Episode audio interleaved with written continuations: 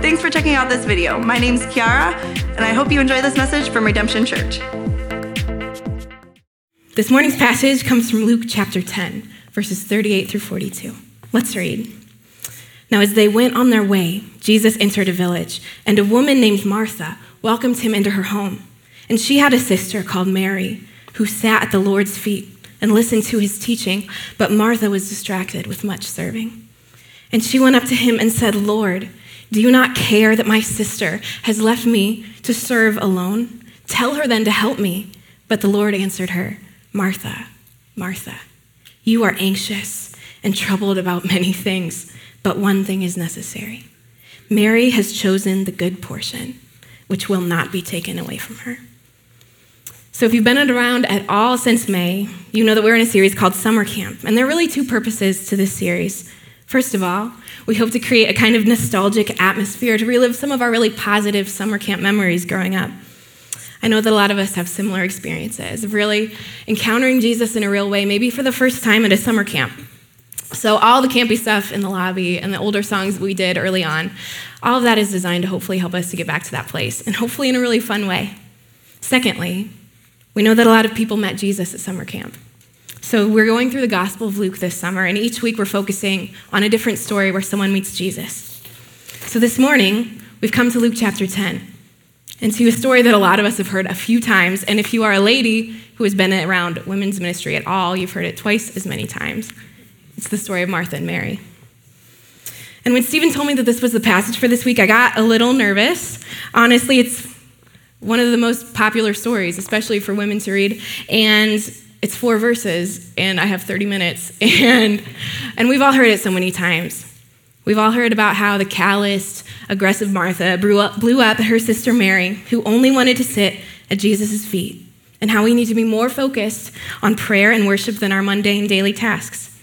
And honestly, that's a decent lesson, right?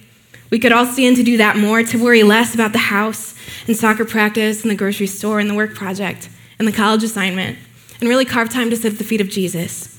But like Scripture always does, the more we seek, the more we find. This passage has practical implications for us as well as gospel implications.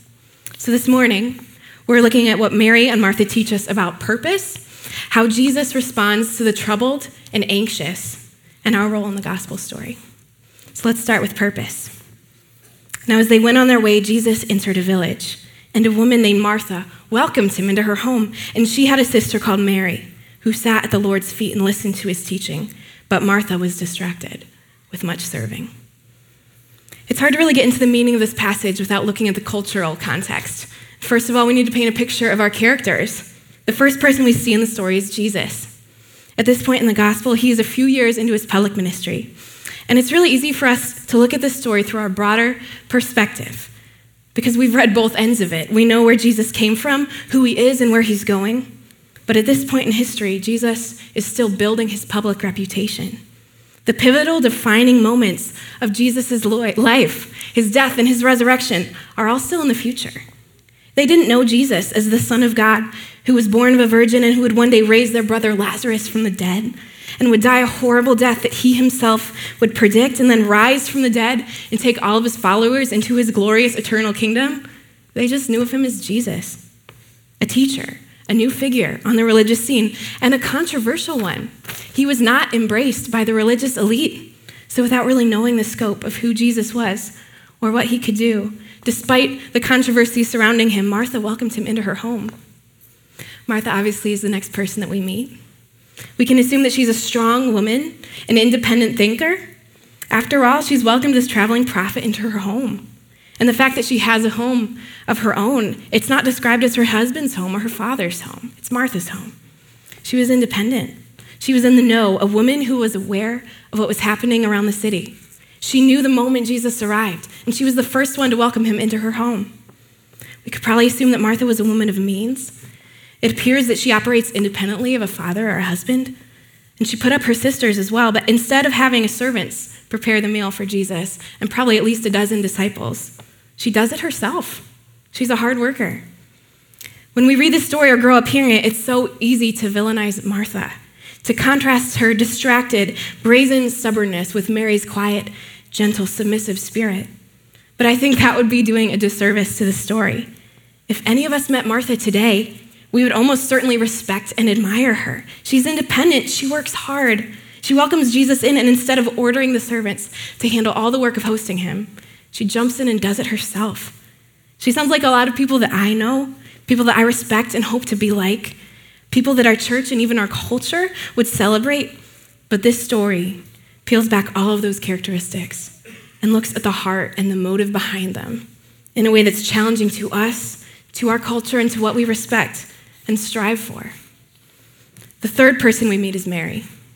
We don't really have many details on Mary based on this story.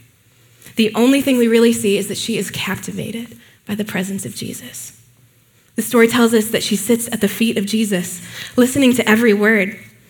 If you look at the cultural meaning of that phrase, what it means to sit at someone's feet, it's a discipleship word, pous. It means disciples who are sitting at their instructor's feet were said to be sitting at his feet. They were taking in his teaching. If you look at what Mary is doing, she has said, I'm now a disciple of Jesus. She's submitting herself to his teaching. This isn't just a casual encounter for Mary. She's not dropping in for Jesus' TED Talk. She has postured herself at the feet of Jesus to be his disciple for life. Following him has become her purpose. So, what can we learn about purpose from Martha? The text says that Mary sat at the Lord's feet and listened to his teaching, but Martha was distracted with much serving. If you were to ask any woman with male house guests in that day what their purpose was in that moment, what would the answer be? To serve, to prepare food and to wash feet and to make them feel at home. Hospitality was so important in that time.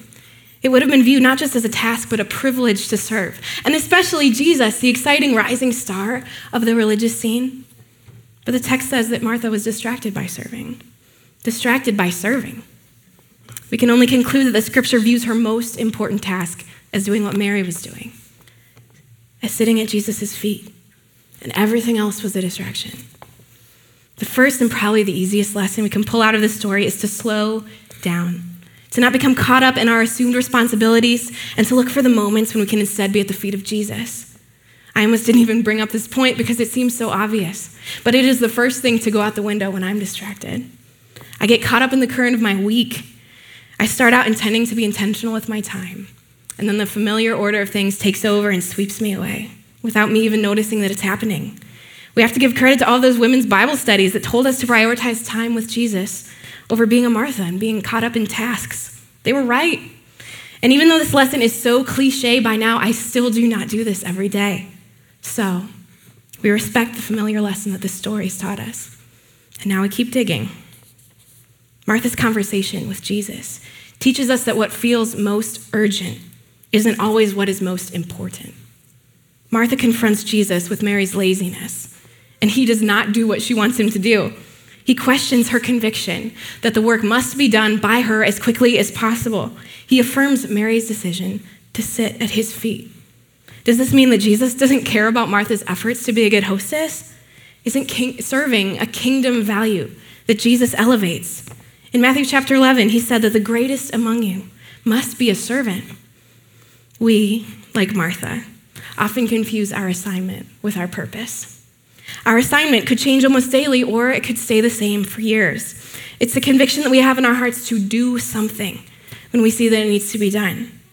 Our assignment could be our job, our ministry, our passion project, but we cannot confuse it with our purpose. What is our purpose? To sit at the feet of Jesus, to be his disciple, to receive and respond to his gospel, to commit ourselves to and enjoy an endless relationship with him. Assignment can change. We can lose our job, we can lose our drive, we can experience failure that costs us our assignment. But our purpose is something unchanging. It cannot be taken. We don't dare tangle up our purpose with our assignment, it will only lead to frustration. Martha defends her assignment with purpose worthy aggression, and Jesus is quick to tell her that her passion is misplaced. Clearly, Jesus doesn't have a problem with service itself. His real concern comes out in verse 41 Martha, Martha, you are anxious and troubled about many things.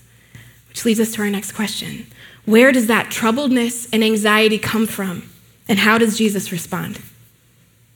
And she went up to him and said, Lord, do you not care that my servant sister has left me to serve alone? Tell her then to help me. But the Lord answered her, Martha, Martha, you are anxious and troubled about many things, but one thing is necessary. Mary has chosen the good portion, which will not be taken away from her. How does Jesus respond to the troubled and anxious? Well, first of all, with compassion. The doubling of a name in biblical literature is a kind of literary tool to show deep emotion, deep feeling. It's almost desperate, it's so charged with feeling. When Abraham was moments away from sacrificing his son Isaac, the promised one who was to carry on his name on the altar, the angel of the Lord called out to him, Abraham, Abraham. Genesis 22, and Abraham said, Here I am. The angel said, Do not lay your hand on the boy or do anything to him, for now I know that you fear God, seeing that you have not withheld your son, your only son, from me. When David learned of his son Absalom's death, even though Absalom died in rebellion, trying to steal the throne from his father, 2 Samuel 19 tells us that the king covered his face and he cried out with a loud voice, Oh, my son, Absalom! Oh, Absalom, my son, my son. When God spoke to Moses, who was in exile from his people, living in the wilderness, unaware of the purpose to which he was about to be called, God spoke to him from a burning bush. Exodus 3 says that when the Lord saw that Moses had gone over to look, God called to him from within the bush, Moses, Moses. Jesus looks over the city of Jerusalem, the holy city, with deep sorrow and deep compassion, and says, Oh, Jerusalem, Jerusalem, the city that kills the prophets and stones those who are sent to it. How often would I have gathered your children under my wings as a hen gathers her brood, and you were not willing? At the Last Supper, hours before he's taken into custody, Jesus looks at Simon Peter, who is about to deny him, sees him with love, and says in Luke 22 Simon, Simon, Satan is asked to sift all of you as wheat, but I have prayed for you, Simon, that your faith may not fail and on the cross as he's dying, bearing the weight of all of our sin, separated for the first time from the presence of his Father. Jesus' heart breaks and he screams, My God, my God, why have you forsaken me? When Martha approaches Jesus and she confronts him, saying, Do you even care? Tell her to help me. Jesus responds, Martha, Martha. He speaks her name twice. Jesus' first words to her are full of deep love and tremendous compassion. He is not casually scolding her, he's trying to grab her attention, to make her see the importance of this moment and of what comes next. Martha, Martha, you are troubled and anxious about many things. Isn't it amazing how Jesus bypasses the issue that Martha brought up? He doesn't say, You are troubled and anxious about the meal preparations and about your sister's laziness. No, he sees to her heart. He kind of reads her mail honestly. He says, You're troubled by the situation, sure. But not just that, you're troubled and anxious about a lot of things. He sees her. He acknowledges Martha first with deep emotion and then with perception about the state of her life, troubled and anxious. Jesus' love and compassion for us goes far beyond the situational problem and extends to the life patterns, the undergoing reasons. Martha came to him for help in the kitchen, and instead he offers to fix a deeply personal issue. She wants him to fix her meal prep problem, and instead he offers to fix her anxiety problem. Jesus looks at those who are anxious about many things with compassion. He wants to help, he sees you, and he perceives and understands more deeply than you can imagine. After he shows compassion, Jesus offers Mary, Martha, perspective. You are troubled and anxious about many things, but one thing is necessary. In a Tim Keller sermon I listened to to prepare for this talk, he shared that people in the traditional church have used this passage to contrast the secular life represented by Martha with a life of full time service to the church represented by Mary that Martha, the modern business person with a dozen plates spinning who needs to have it all to feel successful, really just needs to be Mary, the person who has decided to dedicate their whole life to sitting at the feet of Jesus, or more plainly, working at a church, studying in a monastery, or being a priest. But if Martha represents anything in this story, she represents a person in full time ministry. She is not distracted by secular work. She is distracted by ministry to Jesus. And it's that ministry to Jesus that prevents her from recognizing her need to sit at the feet of Jesus. How many of you can relate to this? Because this has been my life. I spend almost every Sunday more concerned with how I can help Jesus get his message across than by recognizing my own need to hear it. The call of Jesus to Martha is the call that he would give to all of us who lead people or serve people or who work in the nursery or who work at a nonprofit or who mentor or lead worship or teach. There is one thing that is necessary to sit at the feet of Jesus receiving his ministry. Everything else is secondary. And the third way that Jesus responded to Martha, the troubled and anxious, is with hope. But the Lord answered her, Martha, Martha, you are anxious and troubled about many things, but one thing is necessary. Mary has chosen the good portion, which will not be taken away from her. In this moment, Jesus did not say, You're troubled and anxious about a lot, but one thing is needed keep searching. And someday you might discover the secret to peace of mind and the solution for your anxiety. No, Jesus told Martha what was needed. What was needed was the thing that Mary had chosen to be a disciple of Jesus. You know, the greatest fear of a Martha, an achiever, is of course failure, but also what comes along with failure loss, the fear of loss. That if you don't perform or succeed, that the object of your striving will be taken away. We see this in our relationships. If I'm not the perfect wife or husband, if I'm not the perfect girlfriend or boyfriend, the relationship will be taken away. I will lose them. We see this in our jobs. If I'm not the perfect employee, if I don't meet and exceed expectations, my job will be taken. We see this with our kids. If I'm not the perfect parent, I will lose relationship with my kids. They will be taken away. Or if I don't study my hardest, if I'm not at the top of my class, if I don't graduate with honors, my future will be taken away. The hope of the gospel is this that what is most important can never be taken away. The comfort of the gospel, the peace that we can have is that there is no level of achievement and no depth of failure that can separate us from being the greatly loved children of God that we are. Jesus makes a promise to Mary that what she has chosen is eternally secure. It will not be taken. For I am convinced that neither death nor life, neither angels nor demons, neither the present nor the future, nor any powers, neither height nor depth, nor anything in all creation will be able to separate us from the love of God that is in Christ Jesus. Romans 8 28. And this leads us to the gospel, the greatest part of every story. We learn from Martha and Mary that our identity has to be grounded primarily in having received the ministry of Jesus before it can be in being in ministry for Jesus. Before we can be effective and joyful in ministry to and for Jesus, we need to acknowledge that we are first and foremost recipients of the ministry of Jesus. Before we can effectively spread the gospel, we have to acknowledge that we are in deep need of it ourselves until we grasp how lovingly, sacrificially, unjustly we were served by Jesus. We will never find true joy in serving others in his name. The greatest lesson we can learn from Martha is that even good, productive, and meaningful work, if it doesn't start by sitting at the feet of Jesus, only leads to frustration and bitterness. We get burnt out. Even when we think about the most important work of all, the spreading of the gospel, we look at the world and are disillusioned by all of the work that needs to be done. And we look at the people around us and are tempted to feel bitterness if they're not working as hard as us Jesus, don't you care that I'm doing all of this by myself? Tell them to help, no matter how important the task. It will lead to burnout and frustration if it doesn't start at the feet of Jesus. When we start at his feet, listening, delighting in him, understanding our place in the story, recognizing what he has done, then we can go out and serve joyfully full of peace, that all that needs to be accomplished will be accomplished in Him.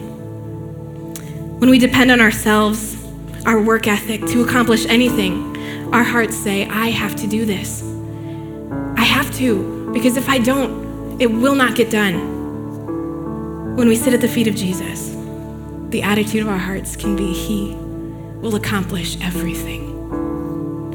We have to let this story challenge the way that we see ourselves as those in need of the service of His Savior. Jesus is the ultimate servant, the rescuer who welcomed us into His home and His family when we were in need. The moment we start to identify ourselves as the ultimate servant, we rob the gospel of its power to do its work in us. The story of Martha and Mary is not a story to discourage us from hard work. The most diligent, effective, and life giving work will come out of time spent at the feet of Jesus. When we understand that the highest purpose of our life is to sit at the feet of Jesus, it calms us out of our anxiety and our worry. When we realize that we are first recipients of the gospel, it humbles us out of the frustration of our striving we can place our trust in the Savior who saved us first. He will finish the work that He started, He will prepare the table for us.